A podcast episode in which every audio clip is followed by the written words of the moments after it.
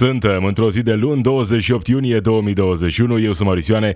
Acesta este Pod Zilnic, un podcast zilnic cu știri și comentarii dintr-o perspectivă progresistă. Stai cu mine, vorbim despre ce ne se întâmplă, căutăm explicații și soluții pentru problemele cu care ne confruntăm. Partidul Social Democrat se joacă de moțiunea. Marcel Ciolacu spune că este posibil să treacă moțiunea și că se bazează pe Orban. În urma alegerilor locale parțiale, PSD și PNL își revendică fiecare victoria. Ministrul Educației vrea creșterea duratei anului școlar începând cu 2022. Premierul Câțu laudă campania de vaccinare și faptul că am avut o zi cu zero cazuri noi de COVID-19 în București. În același timp, varianta Delta se răspândește rapid în Europa și pune în pericol ridicarea restricțiilor. Ultimul detașament militar românesc din Afganistan a fost repatriat, iar în Republica Moldova, PLDM îndeamnă partidele pro-europene și unioniste să se retragă din cursa parlamentară în favoarea PAS. Acestea sunt doar câteva dintre subiectele de astăzi. Podzilnic. News and commentary from a progressive perspective. Zilele acestea, în România ne jucăm de moțiunea de cenzură. Mai exact, Partidul Social Democrat se joacă de moțiunea de cenzură, în sensul în care, în realitate, oamenii aceștia nu sunt cu adevărat determinați, hotărâți uh, ca această moțiune uh, să treacă, să muncească, să facă ceva astfel încât această moțiune de cenzură să treacă. E suficient să asculți, să vezi, să citești afirmațiile făcute chiar de liderul partidului. Marcel Ciolacu spune că este posibil ca moțiunea de cenzură împotriva guvernului Câțu să treacă marți din această ipostază, din această funcție importantă, președinte al Partidului Social Democrat, nu vii să faci astfel de afirmații atunci când crezi cu adevărat că moțiunea de cenzură va trece. În momentul în care ai negociat, ai oameni de partea ta, oameni care poate sunt astăzi uh, în echipa guvernamentală, știu eu, ai uh, posibilitatea, există această variantă ca o moțiune să treacă. Nu vii să faci afirmații de genul acesta. E posibil ca moțiunea să treacă. Asta spune președintele PSD Marcel Ciolacu în acest moment. Adevărul e că în acest moment e puțin probabil ca PSD să-și dorească cu adevărat să intre la putere, să vină la putere, să distrugă guvernul în această perioadă dificilă. Pentru că fiecare gafă a guvernului, fiecare prostie rostită de la pupitru premierului, fiecare problemă pe care România o constată zilele acestea înseamnă voturi în plus pentru PSD și sigur și pentru AUR în același timp în perioada următoare.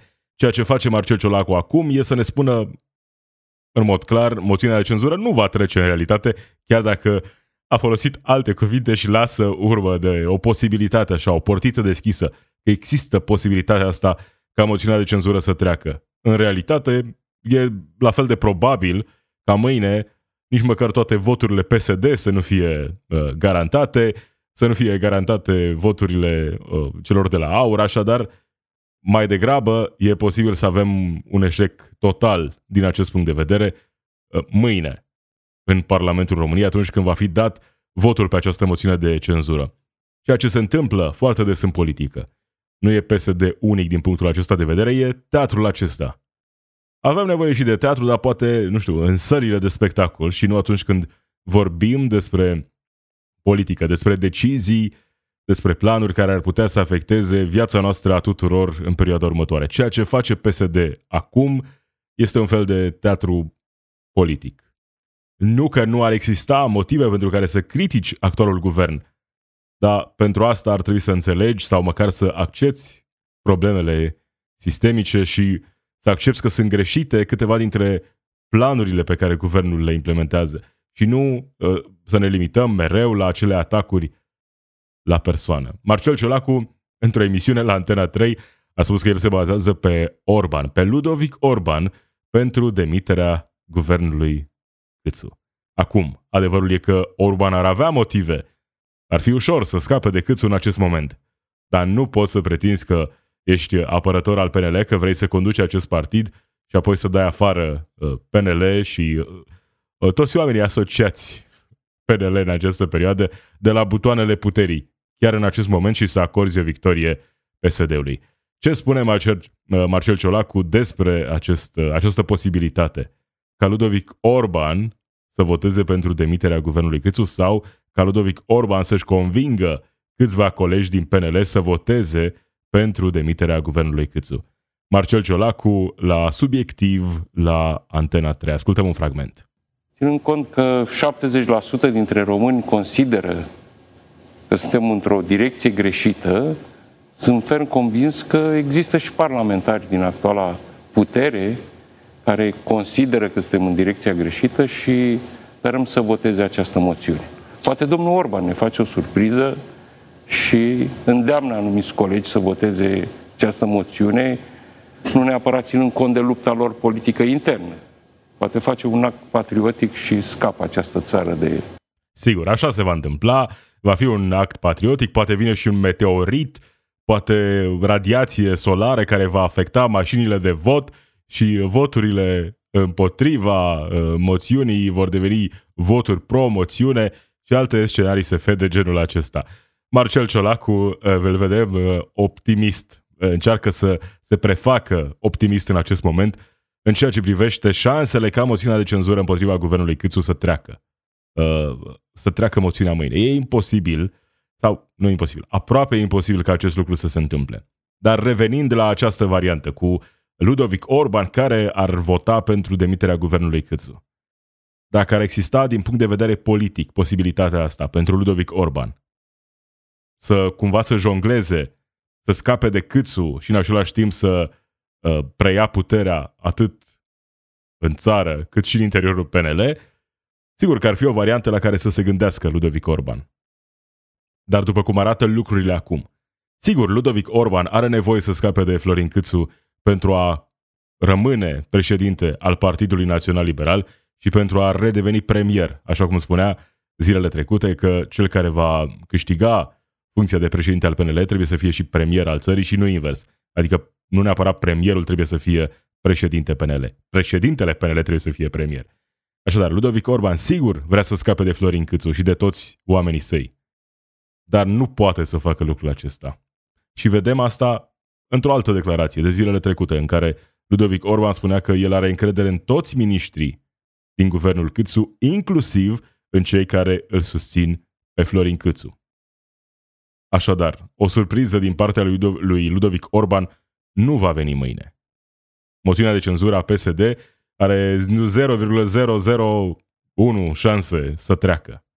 Nu va veni această surpriză pentru că Ludovic Orban nu se poate transforma în Liviu Dragnea și să-și demită propriul guvern și apoi să mai aștepte susținere din partea oamenilor din PNL, pentru că în acel moment lucrurile se vor complica. Nu pot renunța la putere acum când au toată puterea.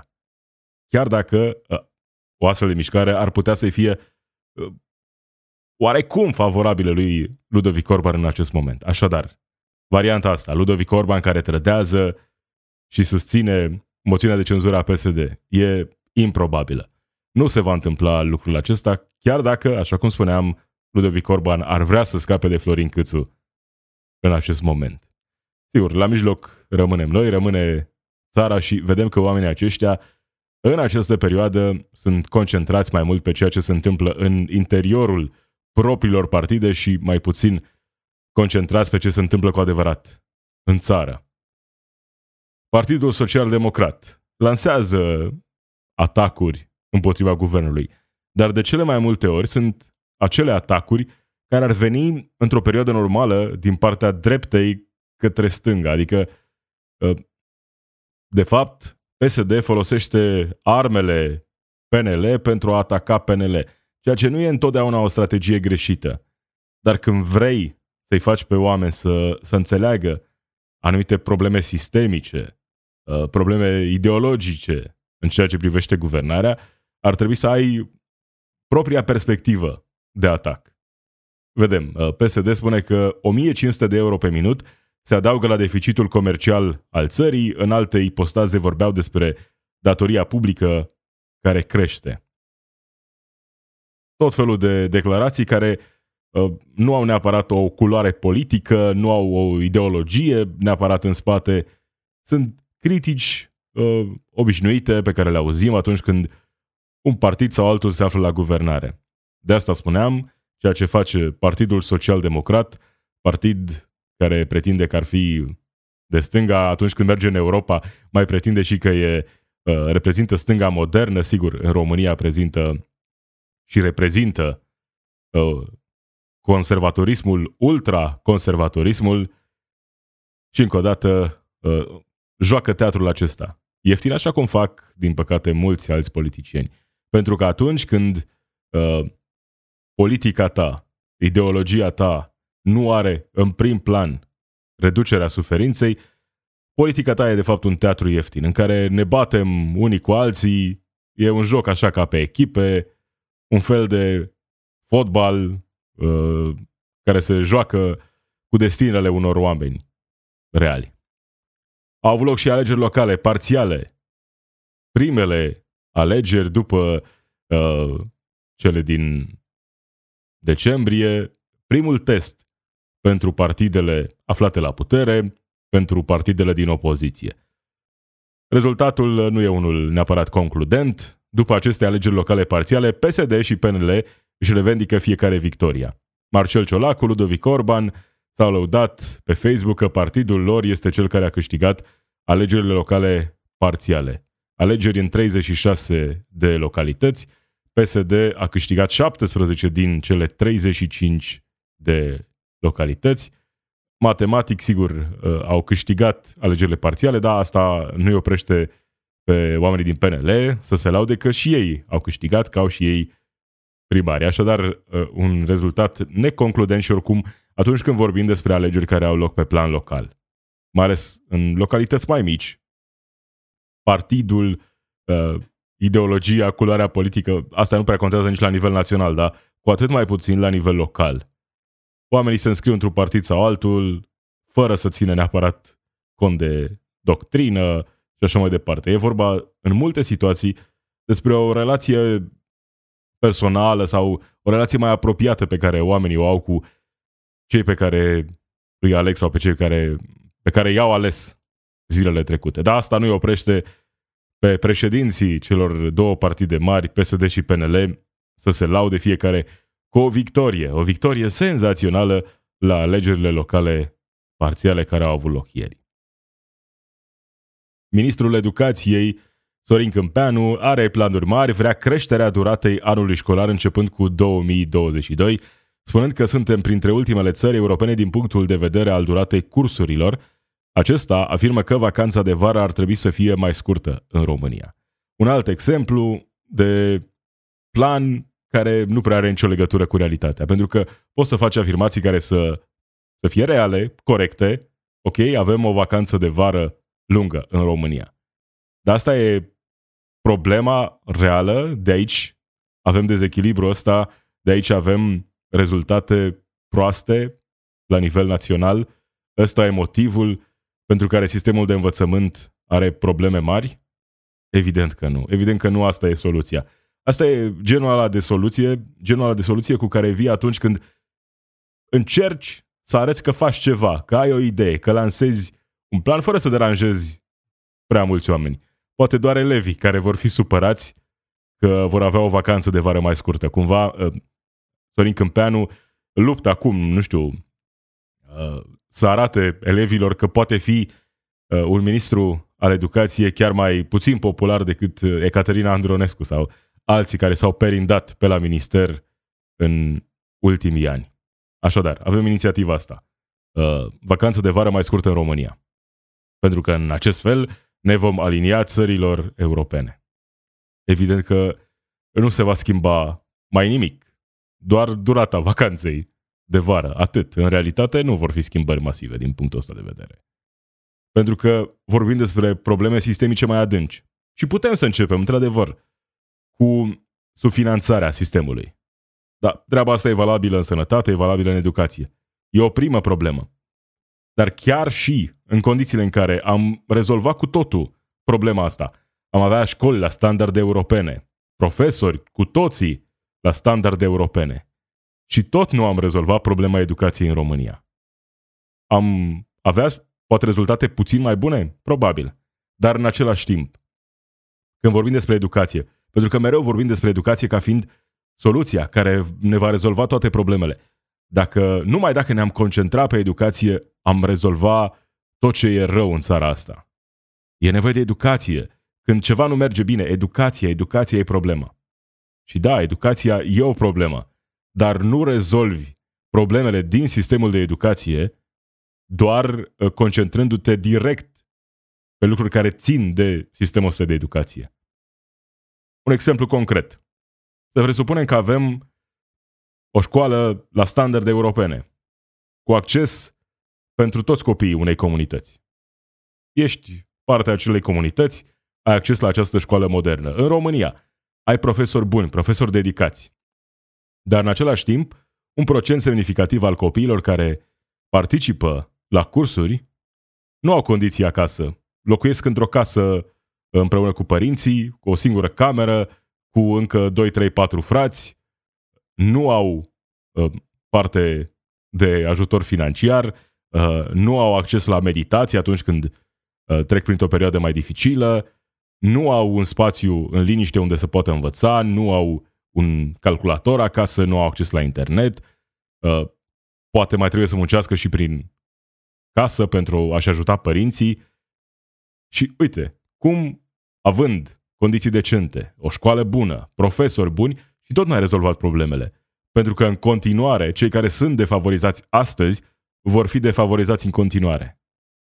Pentru că trebuie să rezolvi cu totul, sau să, măcar să încerci, să începi să fie asta parte a strategiei tale, să încerci să le rezolvi problemele sistemice ale societății pentru a rezolva problema educației. Nu poți să izolezi educația așa o insulă în societate, rezolvi problemele din educație, profesori buni, școli bune și gata, societatea își va reveni. De fapt, situația e exact pe dos. Lucrurile stau exact invers. Trebuie să rezolvi problemele sistemice pentru a rezolva problemele din, din educație. Și sigur, pe lângă asta, școli mai bune, profesori mai bine pregătiți, uh, poate o programă școlară mai bine structurată. Acestea sunt detalii, poate importante, dar rezolvând doar aceste părți componente ale sistemului de educație, nu vom rezolva cu adevărat problemele sistemice. Și atunci revenim la Ministrul Educației, Sorin Câmpeanu. Vacanță de vară mai scurtă. Da, copiii vor, cu siguranță vor învăța uh, mai mult și mai bine dacă vor fi nevoiți să stea acum pe temperaturi caniculare de până la 40 de grade Celsius, în școli fără aer condiționat. Uh, sigur, vor fi atenți la ore și vor învăța ce au de învățat. Evident că lucrul acesta se va întâmpla, nu? Pentru că așa rezolvăm problemele în educație deja de zeci de ani, prefăcându-ne că facem ceva, că avem inițiative care să rezolve probleme reale. Premierul Florin Câțu se laudă zilele acestea uh, cu succesul campaniei de vaccinare. Într-o postare pe Facebook, Florin Câțu se laudă cu faptul că în București am avut o zi în care nu s-a înregistrat niciun caz nou de COVID-19, spunând în continuare că vaccinarea este singura soluție.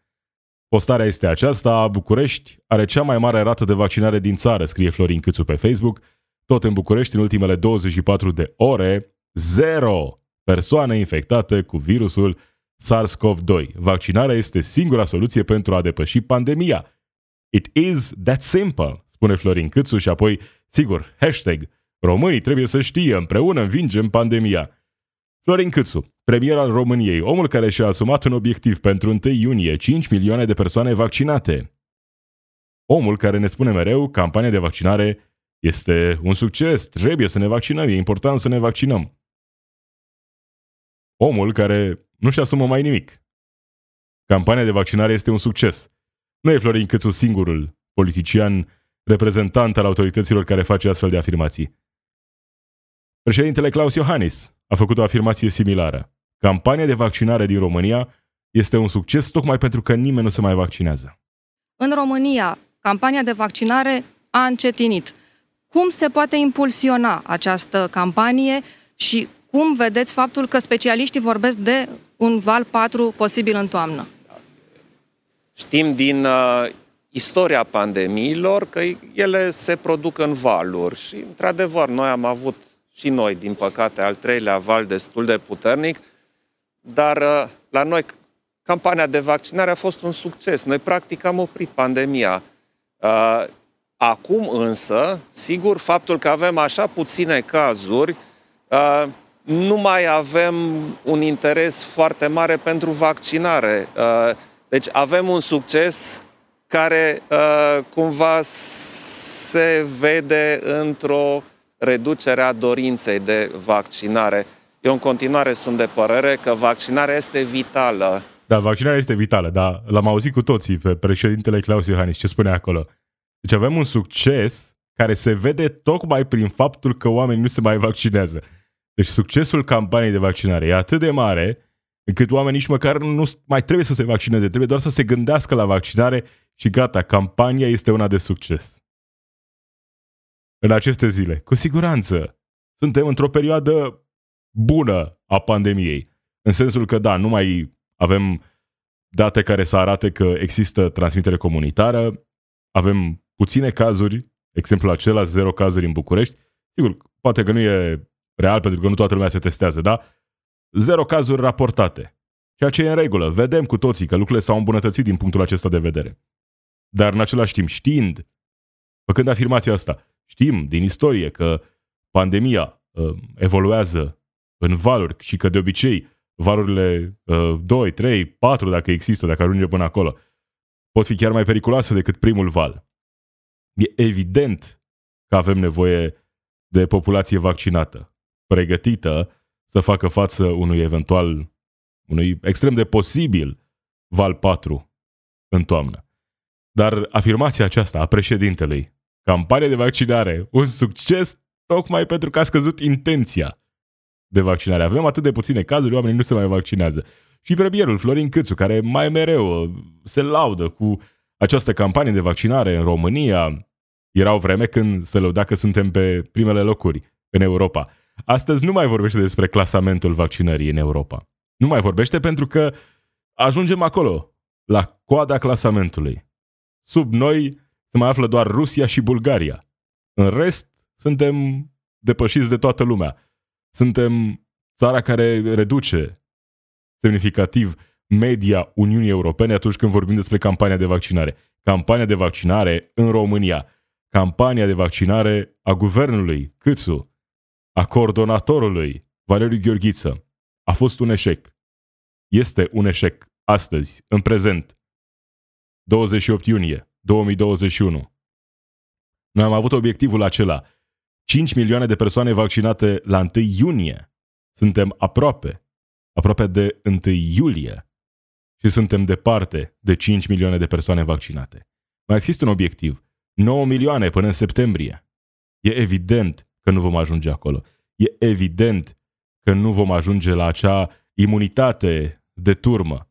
Pentru că suntem aici în clasamentul în Europa la vaccinare, pe ultimele locuri. Și am văzut, așa cum face premierul, așa face și președintele. Românii trebuie să înțeleagă, vaccinarea este singura soluție, dar oare cine ar avea rolul acesta într-o societate? Să comunice, să promoveze, să informeze populația. Oare nu autoritățile? Oare nu guvernul? Cine își asumă responsabilitatea pentru eșecul campaniei de vaccinare? Evident că nimeni. Pentru că asta e uh, țara frumoasă în care trăim în 2021, cu oamenii aceștia care ne, ne reprezintă, pretind că ne reprezintă. Președintele și premierul. Românii trebuie să înțeleagă. De unde să înțeleagă dacă noi până recent nu am avut niciun fel de campanie de promovare și de informare a vaccinării? Pentru că erau aroganți la început de 2021 și ne spuneau că nu, nu, nu vor fi probleme, oamenii vor să se vaccineze, oamenii au înțeles că trebuie să se vaccineze. Și mai sunt cei care îi apără pe oamenii aceștia, oameni care îl apără pe Claus Iohannis, îl apără pe Câțu, spunând că no, nu e problema lor, ei au asigurat dozele necesare, problema e educația, românii sunt proști, asta e, asta se afirmă mai mereu. Iar de afirmații de genul acesta mi-e silă, efectiv. Românii sunt proști, de-aia nu se vaccinează. Poate, nu știu, poate prietenii tăi, apropiații tăi sunt proști. Să spui că românii sunt proști și apoi să spui că îți iubești țara și așa mai departe, că uh, suntem campionși și la capitolul ăsta. pretindem că iubim țara, dar iubim așa, nu știu, forme de relief, harta țării. Iubitul aproape lui e un concept străin pentru noi. Date statistice ne arată și ne arătau la începutul anului că când vorbim despre, atunci când vorbim despre intenția de vaccinare, eram undeva acolo, în media europeană. Aveam foarte mulți oameni sceptici, la fel ca în țări ca Franța, Germania, date apropiate din punctul acesta de vedere. Doar că, în acele țări, s-a trecut într-o oarecare măsură. Sigur că nu e nici acolo totul perfect, dar stau mai bine decât noi. Au avut anumite campanii de promovare și de informare a vaccinării mai devreme decât noi. Și în felul acesta, campania de vaccinare nu e neapărat un succes, dar stă mai bine decât în România. Stau mai bine decât în România. Noi am renunțat la restricții, am încercat să pretindem că suntem deschiși și că nu vor fi reguli diferite pentru oamenii vaccinați și reguli, alte reguli pentru cei nevaccinați. Și uite, așa am ajuns aici. Sigur că acum arată bine datele statistice. Nu când vorbim despre vaccinare, acolo se vaccinează vreo 5.000 de oameni pe zi. Dar în ceea ce privește pandemia, da, lucrurile arată bine acum. Într-adevăr, avem puține cazuri, extrem de puține, indicele de infectare e sub zero, aproape de zero, în cele mai multe zone ale țării. Dar asta nu înseamnă că am depășit momentul. Am fi extrem de aroganți să credem că valul 4 nu va ajunge în România. Putem avea speranța asta, adică să ne dorim să nu se întâmple. Dar e puțin probabil să nu se întâmple.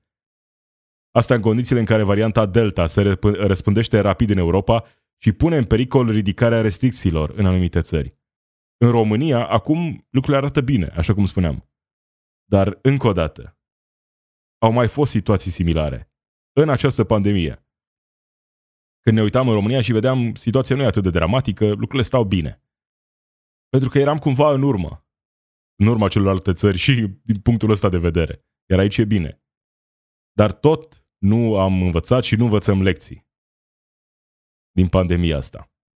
Nu am învățat că sănătatea noastră depinde de sănătatea celor din jur și ne-am învățat să ne uităm, să vedem ce se întâmplă în celelalte țări din jurul nostru. Țări cu care avem atâtea lucruri în comun. Să vedem că situația de astăzi din Rusia, din Marea Britanie, ar putea să fie situația din România peste o lună, două. Și că valul 4 s-ar putea să ne prindă din nou nepregătiți.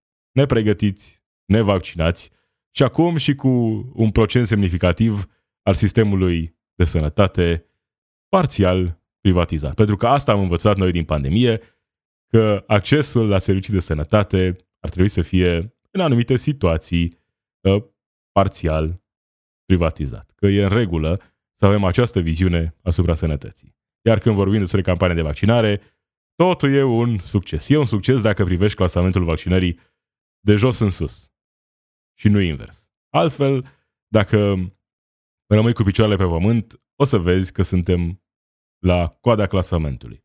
Și că, uite, o țară care nu este în Uniunea Europeană, Serbia, stă mult mai bine decât noi. Mult mai bine. Serbia e undeva în prima jumătate a clasamentului în Europa. Iar noi suntem aici, pentru că avem reprezentanți, oameni care pretind că reprezintă România, care nu-și asumă niciun fel de responsabilitate. Pentru nimic, niciodată. Dacă nu funcționează campania de vaccinare, e de vină opoziția.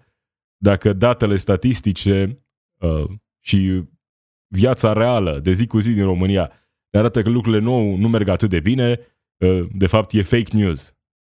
Dacă cineva vorbește despre anumite inițiative ale guvernului înainte ca oamenii care reprezintă guvernul să vrea să anunțe acele inițiative, din nou, fake news, fake news. Astfel încât să nu mai înțelegem nimic din ce se întâmplă în jurul nostru. Și o veste bună, ultimul detașament militar românesc din Afganistan a fost repatriat, un război care ar fi trebuit să se încheie de cel puțin 10 ani sau poate n-ar fi trebuit să înceapă niciodată. Ceremonia de repatriere a ultimului detașament românesc din Teatrul de Operații Afganistan a avut loc în noaptea de sâmbătă spre duminică la ora 1 la baza 90 de la Otopeni în prezența ministrului apărării naționale. 140 de militari s-au întors în țară, asta pentru că președintele american Joe Biden a anunțat că toate trupele din Afganistan, trupele americane, trupele aliaților, vor fi retrase, termenul limită fiind 11 septembrie 2021. Vreo 20 de ani de război. Un război pe care unii îl vor infinit. Sunt oameni care, sigur, profită de pe urma războiului. Iar ce se întâmplă acum, când vedem știri despre cum talibanii preiau uh, din nou controlul asupra unor regiuni care uh, erau eliberate, toate știrile astea sunt făcute tocmai pentru a încerca să, să amâne momentul retragerii complete din Afganistan. Pentru că au fost doi președinți americani, până la Joe Biden. Barack Obama, care a candidat spunând că va opri războaiele. Chiar și Donald Trump a candidat spunând că America trebuie să se retragă din războaie. Și apoi s-au întâmplat lucruri astfel încât să nu ajungem acolo. Au fost convinși de general să continue războiul, că e esențial să continuăm războiul.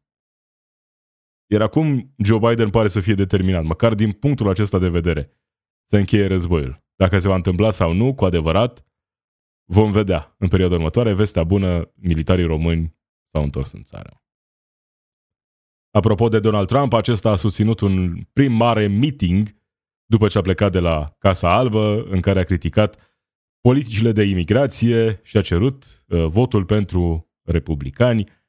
Uh, Donald Trump, omul care a ajuns președinte al Statelor Unite, lansând o grămadă de minciuni și, sigur, în anumite situații vorbind despre probleme reale pe care le constata în societate, că de fapt ăsta a fost succesul lui. S-a adresat oamenilor uh, cu care nimeni nu vorbește sau prea puțin vorbesc. A vorbit așa cum o face un șarlatan uh, bine pregătit despre probleme reale și a oferit mereu soluții false. Donald Trump s-a prezentat așa ca un politician populist și spun acum populist nu neapărat în sensul uh, rău din prezent al cuvântului. Un politician care, uh, măcar uh, atunci când vorbește, uh, demagog evident, uh, prezintă probleme reale și pretinde că va găsi soluții pentru acele probleme reale. În realitate, nu a fost diferit de niciun alt republican sau nu prea diferit, poate doar din punctul de vedere al caracterului. În realitate, politici adoptate, reduceri de taxe pentru corporații, pentru cei mai bogați americani, s-a înscris în linia Partidului Republican din Statele Unite. Iar acum e în această ipostază de fost președinte, dar posibil din nou candidat la alegerile prezidențiale din 2024. Dacă se va întâmpla asta sau nu, rămâne de văzut. Dar în următorii ani, Donald Trump va fi într-un turneu continuu prin Statele Unite, vorbind mereu și mereu despre fraude electorale. De ce au oamenii încredere într-un astfel de șarlatan? Pentru că, încă o dată, sunt atâția oameni care se simt neluați în seamă. Și vedem asta din date statistice. 70% dintre persoanele până în 40 de ani din Statele Unite trăiesc de pe o zi pe alta. 70% dintre cei mai tineri americani care trăiesc de pe o zi pe alta. Vorbim aici despre cea mai bogată țară din lume, cea mai puternică țară din lume.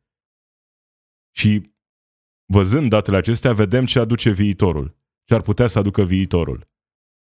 Cea mai bogată țară din lume, care nu adresează problemele sistemice, problemele noilor generații.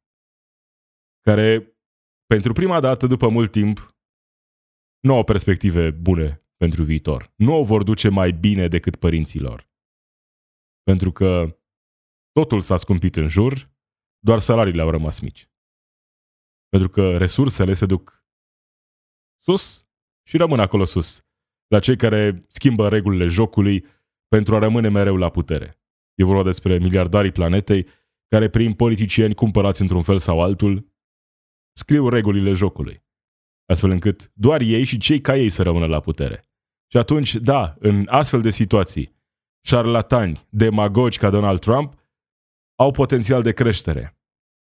Pentru că sunt oamenii care se prefac că ar fi de partea celor mulți celor dezavantajați.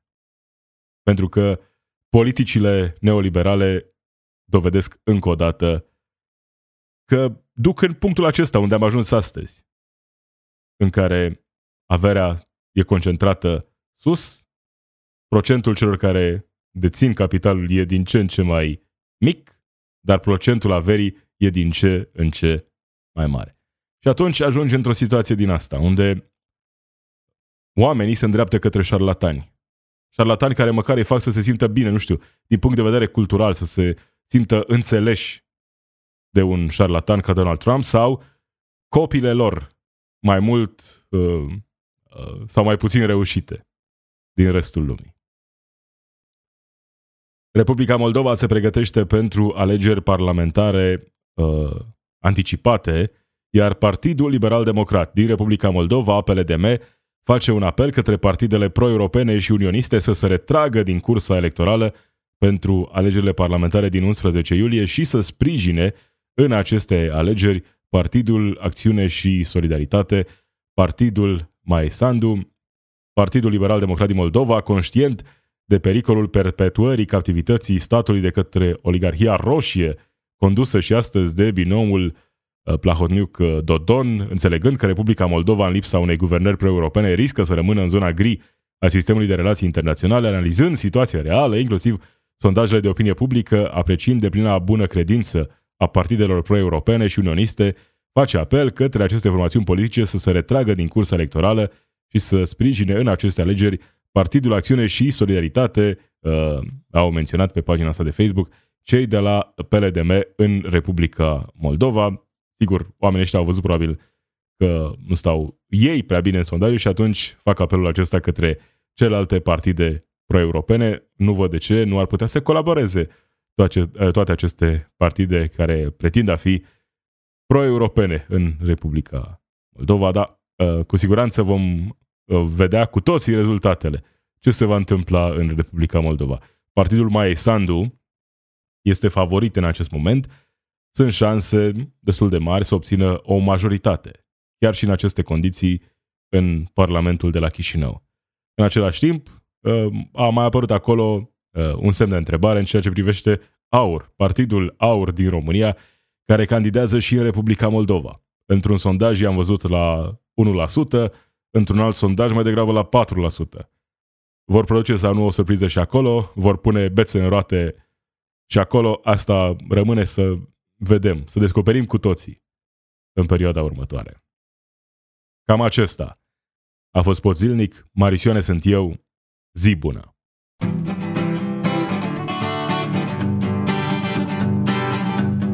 It's we who run the weapons plants and fight the wars they wage, and who work consumer hotlines from the inside of a cage. It's we who sweep the stock exchange where it's our lives they trade, but the black bloc makes us strong. Solidarity forever, solidarity forever, solidarity forever for the black bloc makes us strong.